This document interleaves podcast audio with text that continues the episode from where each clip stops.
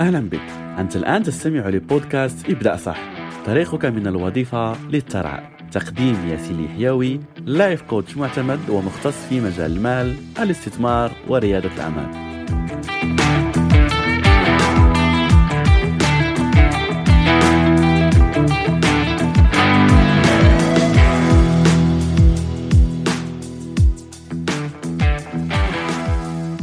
هل المال يصنع السعادة ولا لا؟ غالبا ستكون سمعت هذا السؤال العديد من المرات في حياتك. وفي حلقة اليوم من رسالة ابدأ صح سأجيبك بكل التفاصيل عن هذا السؤال.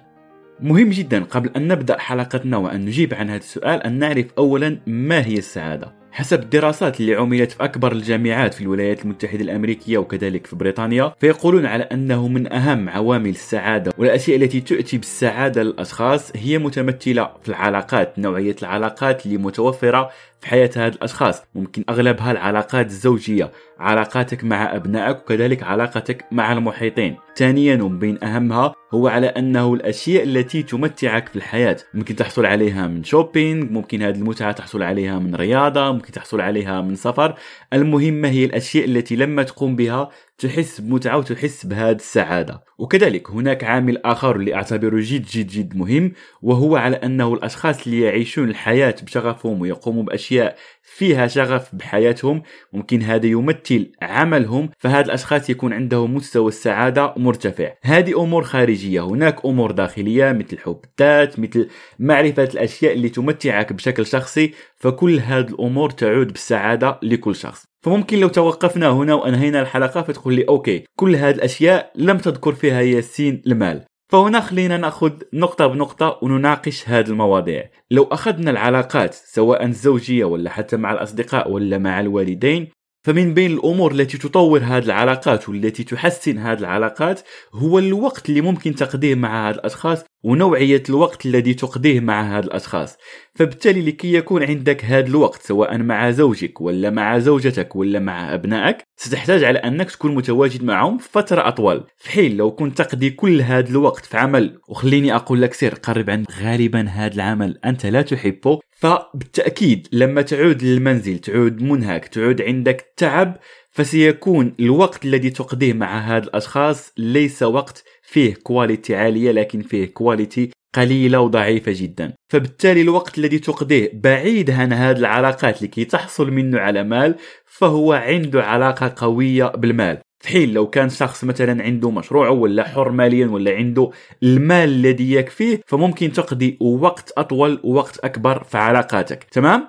لو أخذنا كذلك الاستمتاع من منا يعني لا يستمتع بالسفر لا تستمتع بأشياء اللي ممكن تذهب لها كل هذه الأشياء ستحتاج للمال لكي تصرف على هذه الأشياء لتستمتع بها في حياتك. وكذلك لما نتكلم عن الشغف فماذا ستقوم بشغفك لو كنت مثلا شغوف بالموسيقى ولا شغوف بالرسم ولا شغوف بالمطالعة ولم تستطع تحويل هذا الشغف لمشروع يدخل لك أموال فبالتالي ستكون يعني كشخص موظف كما ذكرت في الأول لا يحب وظيفته وفي نفس الوقت عندك هذا الشغف اللي لا تستطيع الحصول منه على مال فبالتالي لا تستمتع فيه بكثرة لأنه بنفس الطريقة تقضي فيه وقت قليل جدا جدا. فبالتالي مهم جدا أن تعرف على أنه من بين فوائد المال على أنه يعطيك الوقت ويمكن أنك تشتري به الأشياء اللي تستمتع بها. وكذلك حسب الدراسات في أحد الجامعات الأمريكية يقولون على أنه المال من أهم الوسائل لتقليل الضغط. فممكن هذا الضغط اللي ممكن أثناء بحثك على عمل ولا أنك تشتغل في عمل لا تحبه فهذا كله يؤثر على نفسيتك. فبالتالي لو كنت تتوفر على هذا المال فسيقل هذا الضغط عليك. فلو لاحظت على أنه كل هذه الأشياء اللي ذكرت هي في الأول ليست لها علاقة مباشرة مع المال لكن أهم مقولة في هذا الموضوع هي على أنه ممكن نعم على أنه المال ليس أهم شيء ولكنه يؤثر على كل شيء. فمهم جدا أن تعرف على أنه نعم المال يصنع السعادة ليس بطريق مباشر لأنه هنا ممكن تقول لي آه هناك العديد من الأشخاص الأغنياء اللي لا يقضون وقت كبير مع عائلتهم. اللي لا يستمتعون بحياتهم لا يسافرون لا يستمتعون بالأموال التي عندهم لهم لا أسرتهم ولا لا عائلتهم. فخليني أقول لك هنا على أنه المال بريء من هذه الأشخاص لأنه هنا ليس المشكل في المال المشكل في تعامل هذه الأشخاص مع المال في تسيير هذه الأشخاص للمال الذي يحصلون عليه في حياتهم اليومية. فمهم جدا أنك تعرف هذه الفكرة على أنه المال يساعدك أنك تحصل على أمور تسعدك وتمتعك في حياتك. وخليني أعطيك سر. كم مرة سمعت شخص غني ويعيش هذه الأمور اللي شاركت معك قبل قليل ويقول لك على أنه لا لا المال غير مهم ولا المال لا يصنع السعادة؟ أكيد ستكون سمعتها فقط من أشخاص فقراء ولا فقراء العقلية. فهذا مهم جدا. المرة القادمة لما تسمع شخص يقول لك هذه الجملة اعرف مباشرة على أن عقليته عقلية فقر ولا تدخل معه في نقاش فقط أرسل له رابط هذه الحلقة لكي يتعلم على أنه المال يؤثر على كل أمور. والآن كان هذا رأيي. يهمني جدا على أني أعرف رأيك أنت كذلك.